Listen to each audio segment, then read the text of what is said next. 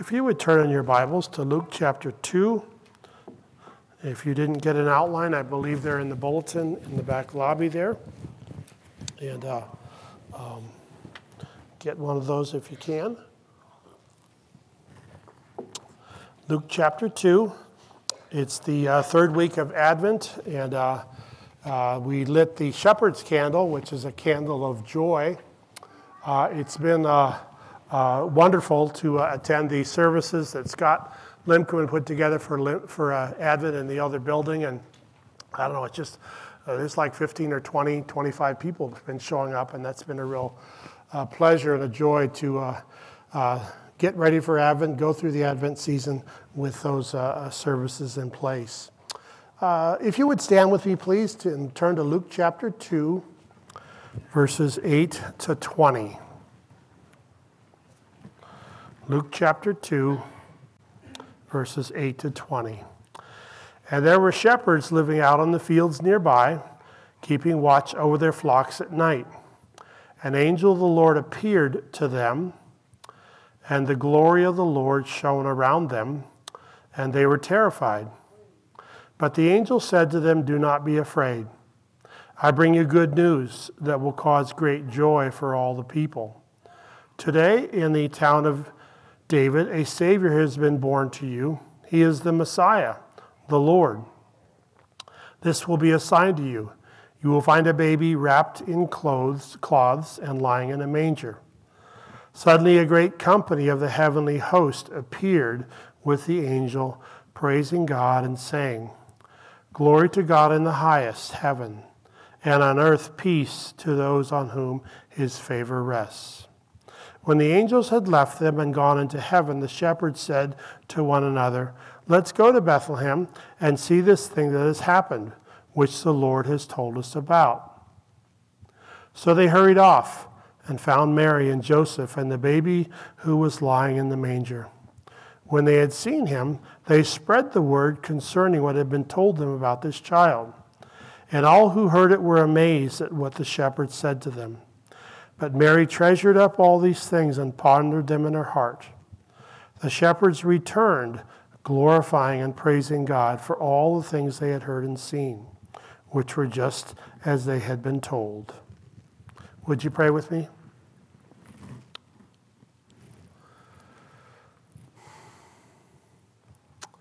Father, Son, and Holy Spirit,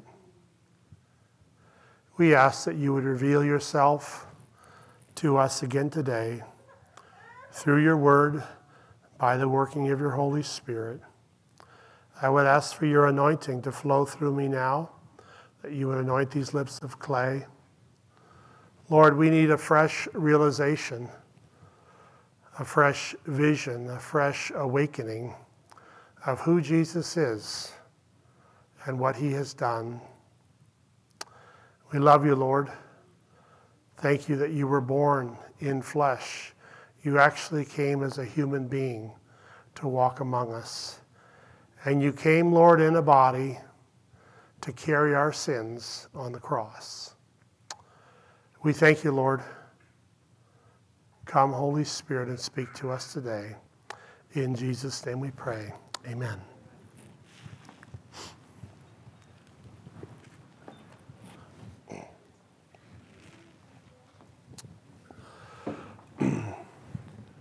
Well, I heard the Christmas program was wonderful last week. I uh, wish we could have been there. Uh, Abby and Emily told me about a month ago. Uh, I don't know if it was an invite or was told me. I'll let you fill in the blank there. But uh, that we were going to have a getaway in Sisters, Oregon last weekend, and uh, we had a wonderful time. Uh, and Charlie and Colt were there, so you really can't go wrong. You know, you can lay on the floor and eat cookies and color and I have a great time with grandkids. Uh, it, was, it was a great time. My wife and I had an opportunity, we took in a movie on Saturday afternoon, uh, a new movie called Two from Bethlehem, and it was really well done. I, I enjoyed it. It uh, uh, played off Herod and Herod's son and their desire to keep power in uh, Bethlehem and that whole region, and yet they heard that another king was coming. And uh, the one who played Herod, it was kind of amazing uh, he just leaned forward with some emotion and said, You mean there's another king in Bethlehem besides me? And uh, he was not happy about that because he did not want to give up uh, his, his power. Uh, it, it's amazing the joy that can be in Christmas, and yet it also is amazing, maybe not amazing, but the heartache that can be a part of Christmas. Whether you get busy or whether you've lost a loved one or uh, have some kind of fractures in your family, it can really bring up some primal hurt uh, in, in these situations. And so, this issue of joy and really comfort from the power of the Holy Spirit is so uh, crucial. And we see this all through uh, uh, uh, Luke, really, this issue of joy, and it really carries over into the book of Acts. As you know, Luke also wrote, wrote the book of Acts. But as I looked at this, I saw in Luke 146 that Mary had joy uh, when she heard what was going to happen uh, with this Christ child. And I wrote uh, even uh, Palm Sunday, Luke uh, 19. Jesus comes into Jerusalem uh, to go to trial, to go to Calvary, and it says that the people uh, sang joyful songs uh, of praise because of the miracles that they had seen. Uh, um, angels uh, in, in Luke 2 4 that we just read. Okay? Uh, Luke 24, uh, after the ascension, uh, Jesus ascended back to heaven to sit at the Father's right hand, and the disciples uh, just radiated and spoke with joy about this person, Jesus. Christmas really comes down to Jesus, who he is, and what he has done. If we don't see the full magnitude of that, everything in December can become quite routine. Okay? That's why you know I love the word Emmanuel because it means God with us. He was actually here. I was talking with a couple of friends in two different conversations in the past couple of weeks here in the valley. And I talked to one, and he said, You know, Drew, I, I just hate finding a present for my wife every Christmas. It's absolutely impossible. And he went on for a while about this, and I was really no help.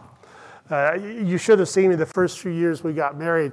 I would run to Walmart the day before Christmas and get a bottle of shampoo and throw it in the cart, and a bottle of cream rinse and throw in the part, cart, and then a couple other things and think, okay, I hope this is good enough. I hope she's happy.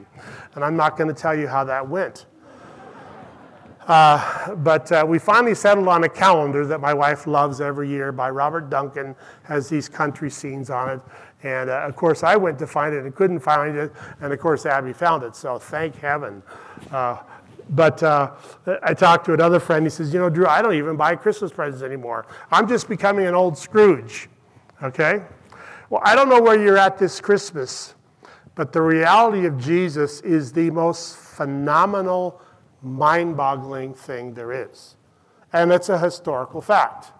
I dug up a couple of my books uh, from my office this week, and uh, I found C.S. Lewis's book called Miracles. Okay? And this is what he says in his chapter on the incarnation. The central miracle asserted by Christians is the incarnation, deity coming into flesh. The central miracle asserted by Christians is the incarnation. They say that God became man. Every other miracle prepares for this, or exhibits this, or results from this. Okay? The incarnation. Okay? So every cult is based on the fact that they don't believe God can become human. And the Christian faith is completely dependent and built on the fact that God contained himself in humanity, okay, and came into our situation fully. And in the book of Hebrews, it says he suffered in all ways just like us, okay, but never sinned. If you have a broken heart this Christmas, Jesus had a broken heart.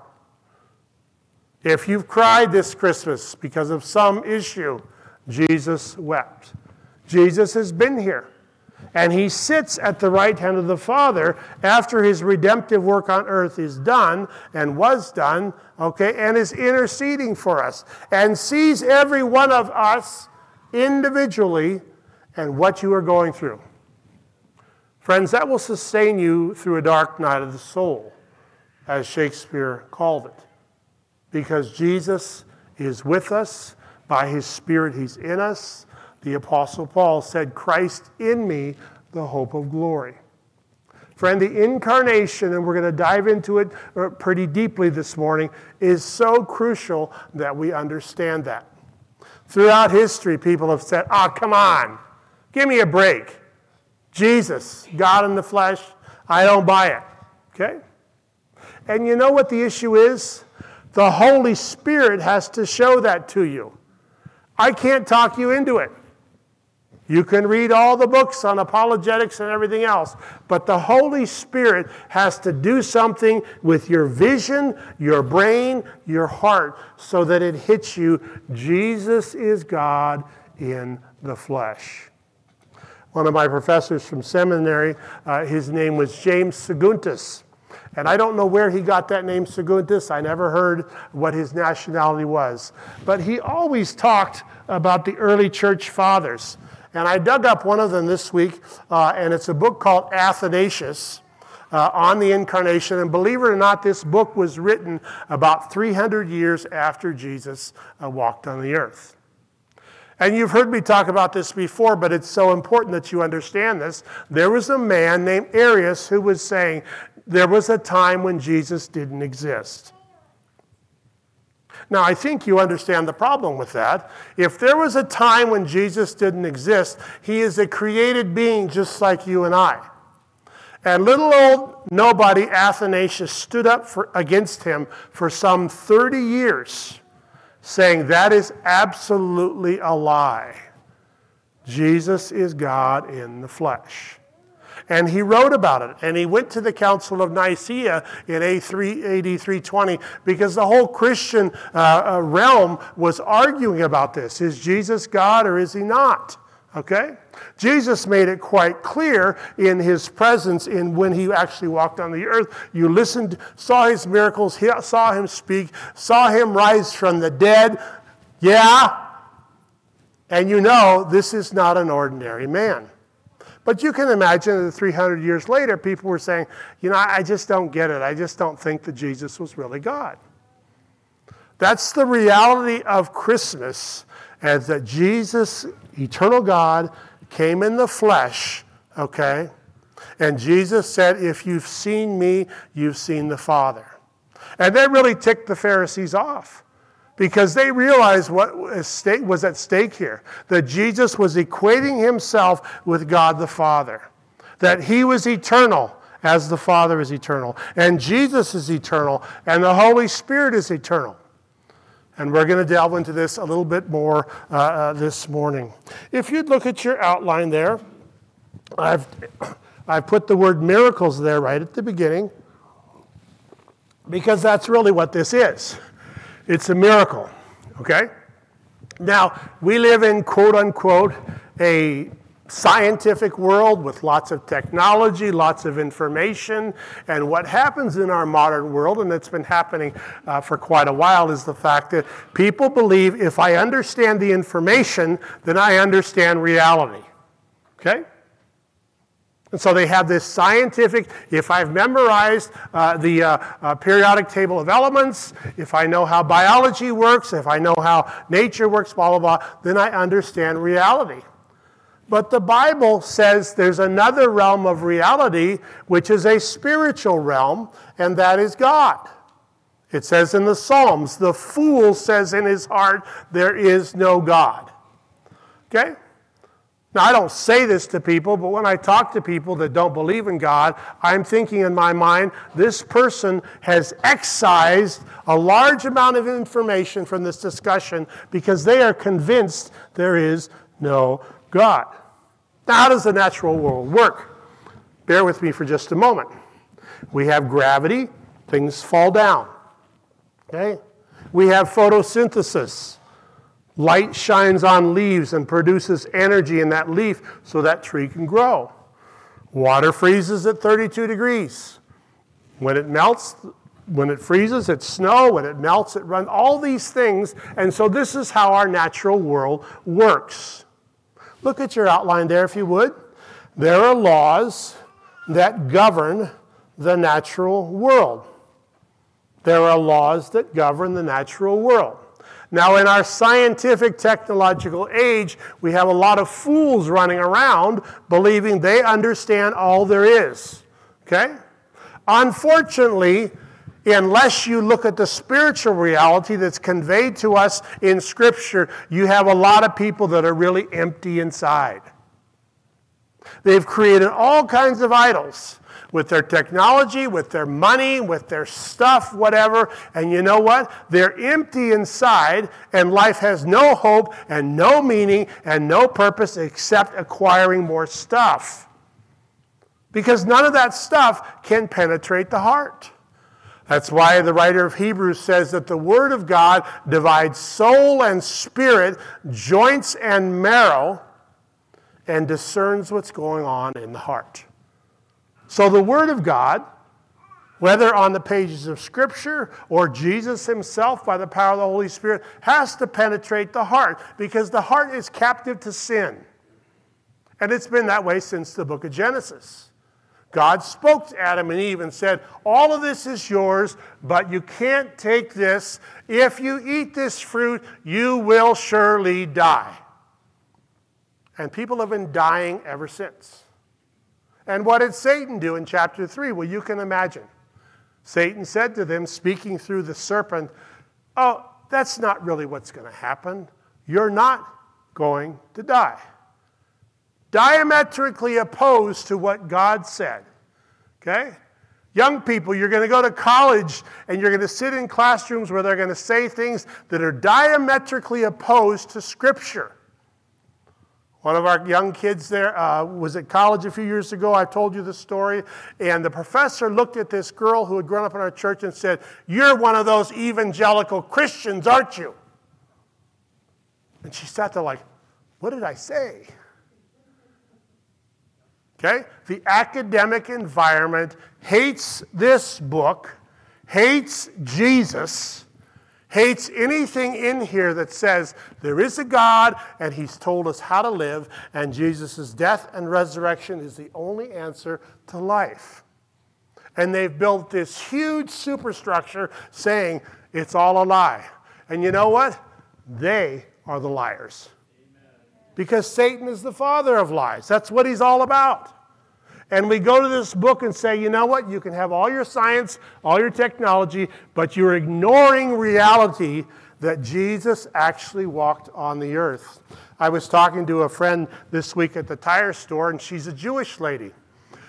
And we were chatting, and, and, and, I don't know, suddenly we dove into this, this long discussion about Jerusalem and Israel and the Middle East and history, and it went on for quite a while and she's not a Christian. And she looked at me at one point and said, You know, there absolutely was a person named Jesus who lived in the Middle East. And I looked at her and I just smiled. I, didn't say anything. I thought, you know what, we're friends. We're just going to leave it at that for now because the Holy Spirit's going to work. Okay? There absolutely was a man that lived in the Middle East and walked on the earth. I love that. And I'm praying for her because God is working and speaking to her. The next blank there, okay, there's supposed to be an H there, that word. Uh, that looks like a wonton or a wenton or, or something, but it's when. When a miracle happens, the laws of nature are suspended. Okay, you get that? When a miracle happens, the laws of nature are suspended. Do you think on, e- on Easter morning when Jesus rose from the dead, the laws of nature were suspended? Amen, they were. That's why Jesus said, I'm the resurrection and the life. He who believes in me, even though he dies, I love that line, even though he dies, yet will he live. And you know, when I have funerals for people that know Jesus, I love to go up and just hit that casket. And everybody's just quiet. Dong, dong, dong. He's not here. Why? Because he's born again. Because he's given his life to Jesus. Because he said, Jesus, forgive me my sins come into my heart. And Jesus is the resurrection and the life. And he who dies, even though they die, yet will they live. And Paul said to be absent from the body is to be present with the Lord. That's why you can take a cell from the human body and, and, and, all kinds of stuff and x rays and MRIs, but you are not seeing all of reality. There's a spirit there, there's a soul there, and only the reality of Jesus can penetrate that. Okay? And being born again and giving your life to Jesus is how that inner person of uh, that human being can be uh, uh, uh, um, uh, penetrated. The resurrection suspended the natural laws of death and decay. Okay? And I mentioned John 11. Okay, so what we're talking about, and I know we read about the shepherds, but this reality incarnation, I've just felt like we've just got to burn this into our heads and our hearts so we can truly worship and I think that's what Christmas is about worship. Recognizing who Jesus is, recognize what he's done, okay, and really falling down before him and saying, Wow, Jesus, you left the glory of heaven. You emptied yourself of everything in heaven, and you came here. And Isaiah 53 says there was nothing in him that was desirable or should attract him. He looked like a regular Joe. But you know what? When he spoke, people said, We never heard anybody talk like this. When he did a miracle, when he stilled the sea, what did the apostles say? What manner of men is this that the winds and the waves obey him? Read Revelation 1. Jesus appears to John on the island of Patmos. He was there as a captive for his faith. They said, maybe we'll shut this guy up if we put him on a desert island in the middle of the Adriatic Sea and let him die there. And Jesus appeared to them, him, and gave him the book of Revelation. And when John saw him, okay, he fell at his feet as though he were dead. He was so blown away about the reality of Jesus, the resurrected Christ, the ascended Christ, standing in front of him, that he fell down before him. Folks, would you have a moment with Jesus this Christmas where you fall down before him and say, Wow, you are God in the flesh. And you came and died for me and rose from the dead. And you're presently with me by the power of the Holy Spirit. Friends, this is what I pray that you will have this Christmas. Write these verses down. We don't have time to look there, but in Psalm 16:10, okay? I just mentioned to you the resurrection suspended the natural laws of death and decay. You think I've thrown at you something from a, a biology book, but that's not true. When Jesus was put in the grave, his body didn't deteriorate. Okay? And read Psalm 16:10 where it says, and it's a prophetic passage pointing towards the, the res, towards Jesus' time in the grave, and it says the, his body will not decay. And it's quoted in Acts 2:27 and Acts 13:35 because the disciples realized after they saw the resurrected Christ and he went back to heaven that he was in the ground for three days and his body didn't rot. I picked up my grandpa after he died about 10 hours later, and his body was beginning to deteriorate. Rigor mortis had set in. His body was as stiff as a board because that's what happens. But my grandpa wasn't there, he was in heaven. His earthly body, okay, is going to go into the ground, but to be absent from the body is to be present with the Lord. This is the reality of the new birth. This is the reality of the Christian faith. This risen Christ comes in through the power of the Holy Spirit and gives us life that will never, ever, ever, ever fade away. Friends, we can have joy in this Christmas. We would all raise our hands and say there's something in our lives that is not the way we'd like it to be, right? We got a long list, and they're all valid, heartbreaking concerns many times. Jesus came into that and suffered in all ways just like us, yet he never sinned. He is present. And this is what I've grown, to pray at my advanced 64 years of age Don't anybody laugh. Lord, I don't like this situation. This bothers me. It's troubling me today. But Jesus, you're alive. And you're with me by the power of the Holy Spirit. And you're present here. And you will sustain me through this because you have risen from the dead. Read these verses this afternoon. I gave them to you, but I want you to see them again. Psalm 16:10, Acts 2:27, and Acts 13:35. So what about the incarnation? What is this? The Holy Spirit is the life of God, or pneuma, okay? Uh, that, in other words, wind, okay, uh, of God, realized and manifested on the earth, okay? Turn your paper over for a moment and see what it says. Under, at the bottom, uh, under Mary, uh, the first scripture I've given you, so you could see that quickly she was found to be pregnant through the Holy Spirit. Mary did not have an earthly father, okay? The Holy Spirit came upon Mary and, and impregnated, if you will, her by the power of the Holy Spirit. It's a miracle. Okay? What did I say? Miracles suspend the natural laws that we've come to expect and believe in and understand here on the earth. The incarnation, the conception, the birth of Christ was a miracle, okay? Matthew 1 18. The next one, the Holy Spirit will come on you and the power of the Most High will overshadow you.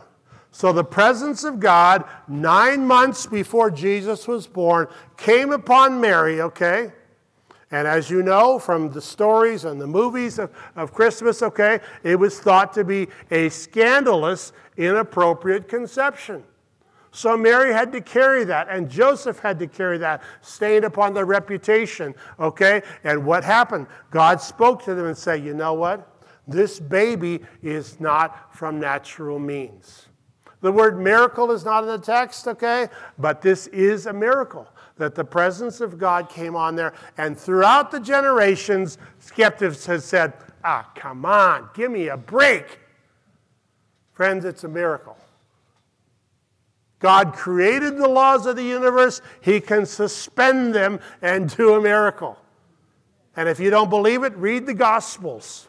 And I'm going to go with the miracle because the knucklehead skeptics today don't know a dang thing.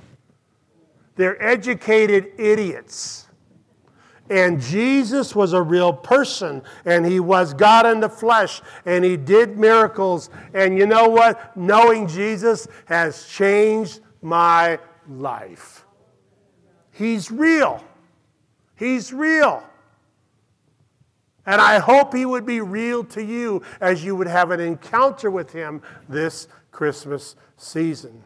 So the Holy Spirit comes upon Mary, okay, and impregnates her with the person of Jesus Christ. A miracle cannot be put on a microscope slide, cannot be put into a mathematical equation. It is a miracle. And I'm going to go with the God who does miracles because he's real and he intervenes in time and space. Okay, the Holy Spirit, the first blank in that middle section, incarnation. The Holy Spirit is the life of God or pneuma of God, realized and manifested on the earth. Now, I want you to make a connection to some other scriptures in the Old Testament that have similar language to this language of the Holy Spirit overshadowing Mary or coming upon Mary, because it's all about the presence of God tabernacling with humans on the earth. What does it mean, tabernacle? It means to come and inhabit something in the Old Testament tabernacle that they carried through the desert, okay, it was called a tabernacle because they would sacrifice something and the presence of God would come. Why? The Holy Spirit wanted to dwell with human beings. Do you know if you know Jesus, if you're born again, if you said, Jesus, forgive you my sins, come into my heart, the Holy Spirit tabernacles with you? The Apostle Paul in Corinthians says, Our bodies are the temple of the Holy Spirit. The presence of God has come and tabernacled with me because as a youngster I said, Jesus, forgive me of my sins, come into my heart. The Holy Spirit came and tabernacled with Mary. Turn in your Bibles to the Old Testament, to the book of Exodus, and see what it says.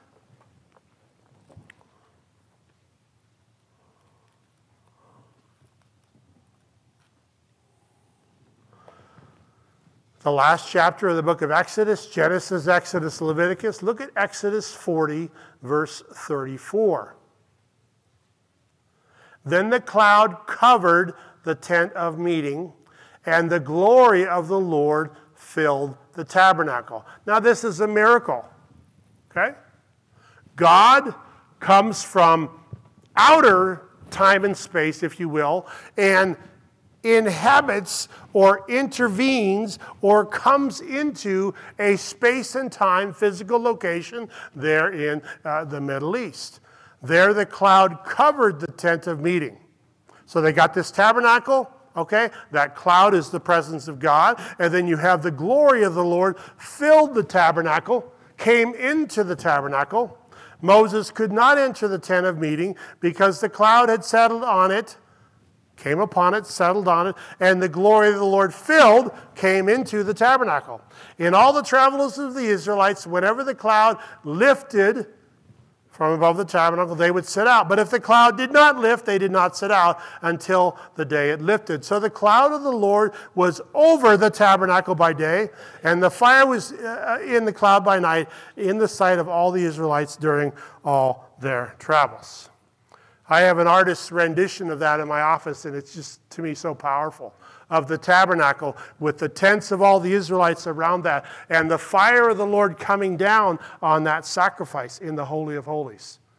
And I, my, my wife and I saw it at the, a replica of the tabernacle in Lancaster, Pennsylvania, many years ago. And I bought it. It's about this big, and it's in my office. And I was like, that's the fire of God.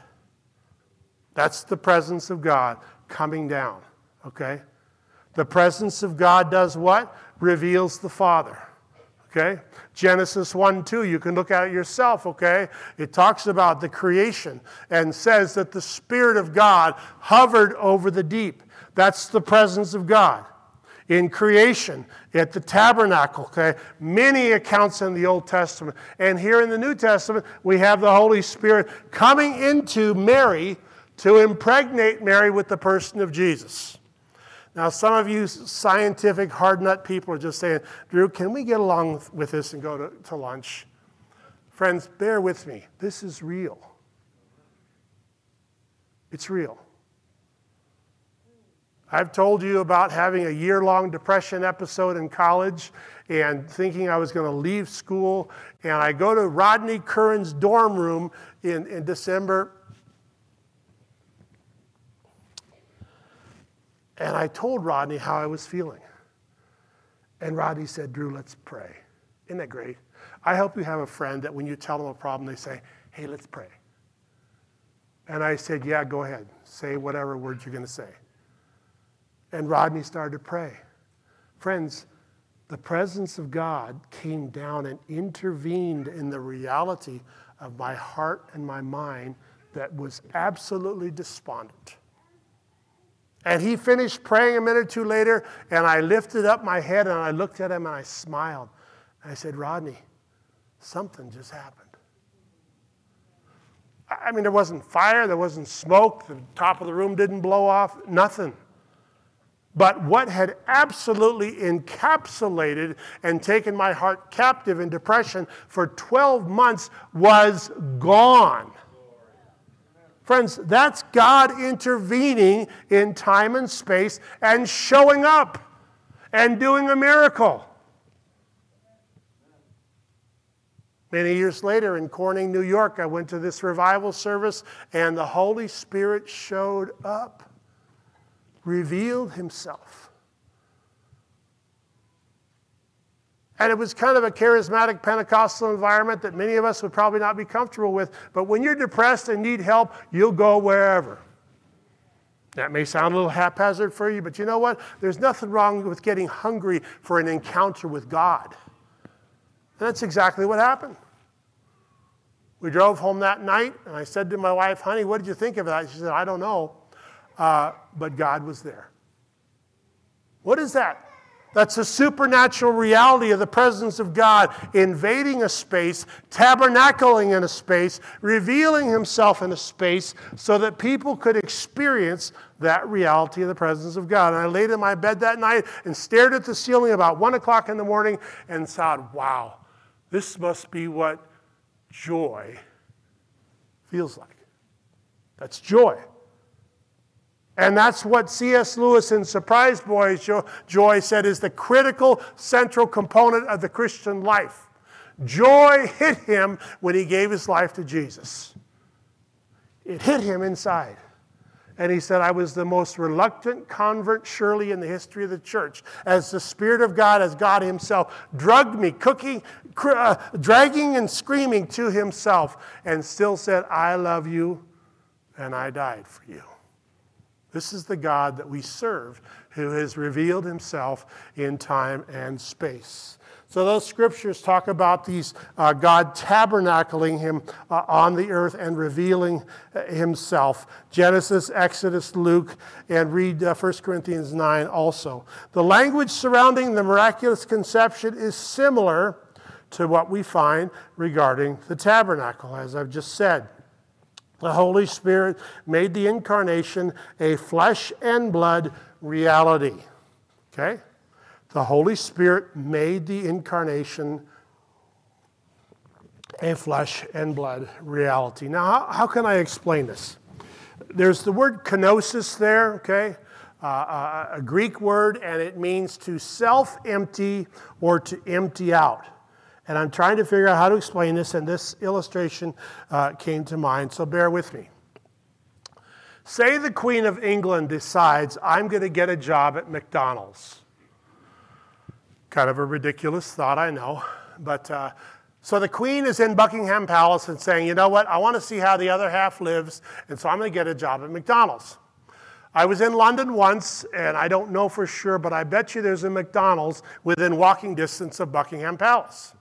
So her chauffeur that carries her around England in a Rolls Royce wouldn't even have to get out of bed in the morning. She could get up and walk, okay? Because again, she wants to see how the other half lives. So she goes and she applies and she gets a job at McDonald's, okay? And she shows up the first day, okay, goes back in the dressing room, and the manager gives her uh, the standard uh, McDonald's outfit the black pants, the black shirt, the golden arches right there, tells her how to work behind the register, and says, okay, uh, you're on. So the first customer comes up. The queen, again, not looking like the queen, no royal robes, no crown, just in the black pants, the black shirt, and the golden arches, gets the first customer. The first customer comes up, okay, and orders a cup of coffee. And that's all this fellow wants. He says, okay, well, you know, you can't really mess this up. Surely I can get this guy a cup of coffee. She hits the right button, gets the money from him, gives him his coffee, and he goes on his merry way. The second customer comes up, and thankfully, this customer, remember it's their first day, just wants a hot fudge sundae. Surely we can handle that. Hot fudge sundae gets the money, gives them the hot fudge sundae, goes along the merry way.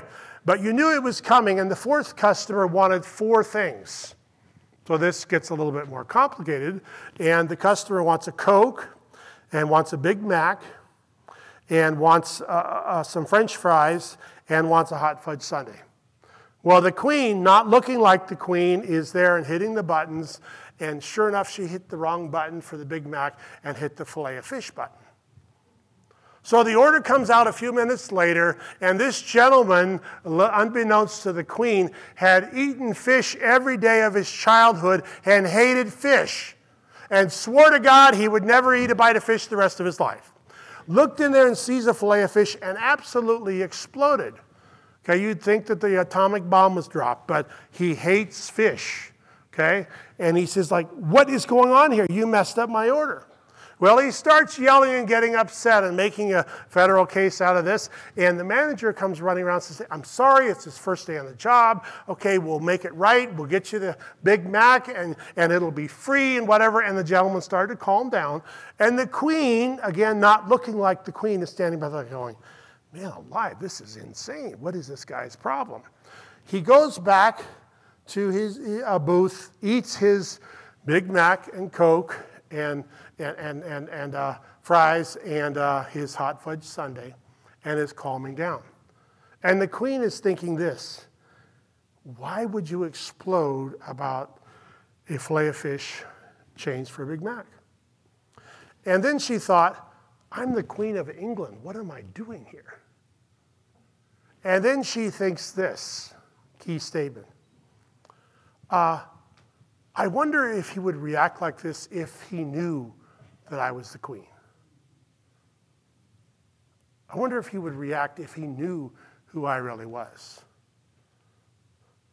What do you think Jesus thought when he was hanging on the cross and they were abusing him and wounding him and screaming at him and blaspheming him? Well, the scripture says, Father, forgive them. They know not what they do. They don't know. They're blinded. They don't see deity in the flesh. What did you think he did when he was in the Sanhedrin, okay, and they're yelling at him, hitting him, slapping him, uh, abusing him? I can imagine Jesus thinking, they don't really know who I am. And really, all through the Gospels, you see accounts where things happen and people mock and they don't believe and they think he's an impostor and whatever, you know what? They don't really know who he is. This is the reality of the Christian faith. Do you really know who Jesus is? Do you know that he's the King of Kings and the Lord of Lords? Do you know that he is the eternal Word made in flesh?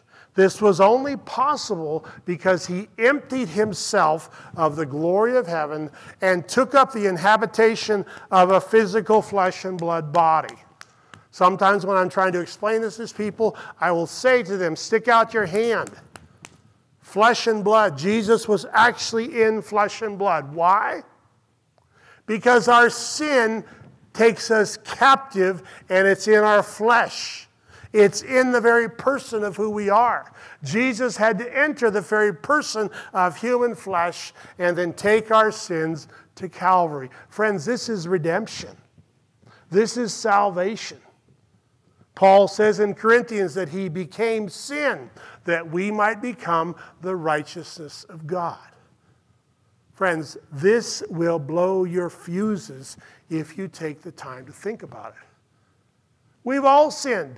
We've all failed. We all have regrets. We all have things we wish we'd done differently. Jesus took all of that on the cross and said, I'm going to give you righteousness and grace and forgiveness, and I'm going to call you my own. Friends, this is what Christmas is about. This is the incarnation. Look what, what he says there in uh, uh, that last section. How can eternal deity be resident in flesh and blood humanity? Because of kenosis, because Jesus said, I'm going to leave the glory of heaven and come to earth in a human body. Jesus emptied himself of the glory and privileges of heaven. The queen stood behind that cash register in a McDonald's uniform and said, I will leave Buckingham Palace and my Rolls Royce and my servants, and I will leave it there because I'm going to go work at McDonald's to see how the other half lives. And she saw real soon with that third customer, okay, who did not realize who she was. When Jesus hung on the cross, people did not realize who he was. But Thomas looked at him and saw the nail prints in his hands after he was resurrected and said, My Lord and my God. Jesus was God in the flesh. The next line there, the third one there in that bottom section, Paul knew that deity and humanity would be hard for Jews to swallow. Okay? Turn to the book of Philippians for a moment, if you would, please. Paul took a lot of time to develop what we would call a Christology. Who is Jesus? Okay. And uh, in Philippians chapter 2, verse 6, it says, Who being in very nature God, did not consider equality with God something to be grasped. In other words, he could have stayed in heaven with the Father through all of eternity, but he gave up the privileges. He emptied himself. He, he, he, he kenosis. He says, I'm going to set that aside to follow what the Father desires because we so desperately want to save these lost human beings.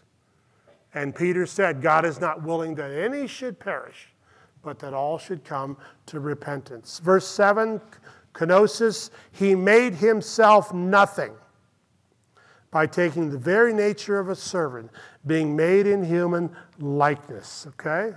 Go back one book to the book of Colossians, see what it says there. One book past uh, Philippians, Colossians 1:15, see what this says. The Son is the image of the invisible God, the firstborn over all creation. For in him all things were created things in heaven and on earth, visible and invisible, thrones, powers, rulers, authorities. All things have been created through him and for him. He is before all things, and underline this, and in him all things hold together. Jesus holds the universe together. His power, his presence holds everything together. Okay? This is who Jesus is. Paul knew that deity and humanity would be hard for Jews to swallow. The next to the last blank, most don't understand or see who Jesus really was. And the last one, unless the Holy Spirit helps us, we cannot realize the majesty and wonder of who Jesus is. Would you pray this Christmas and just say, Lord, Show me Emmanuel. May it penetrate my heart. I love Christmas, it's wonderful. I get tired sometimes because there's too much stuff going on. But I get quiet and I say, Jesus, may the reality of who you are penetrate my mind and my heart so that I can worship. Let's pray. Dear Lord Jesus, thank you for your word. Thank you that you are the Word. Thank you that you came in time and space in the incarnation. Thank you, as we read in Revelation, you will come again into time and space. Not as a nondescript servant, but as the glorious Lord of the universe. And as Paul says, every knee will bow and every tongue confess that Jesus Christ is Lord. Lord, we voluntarily do that now and say, Yes, Jesus. And if there's someone here who doesn't know you, I pray that they would give their life to you today and pray a simple prayer of Jesus, I need you. My life is empty, doesn't make any sense. Everything I've tried for has not worked out. And maybe it's because there's a hole in your heart that only Jesus can fill. He can fill your heart today with Himself by merely asking. Thank you, Lord. In Jesus' name we pray. Amen.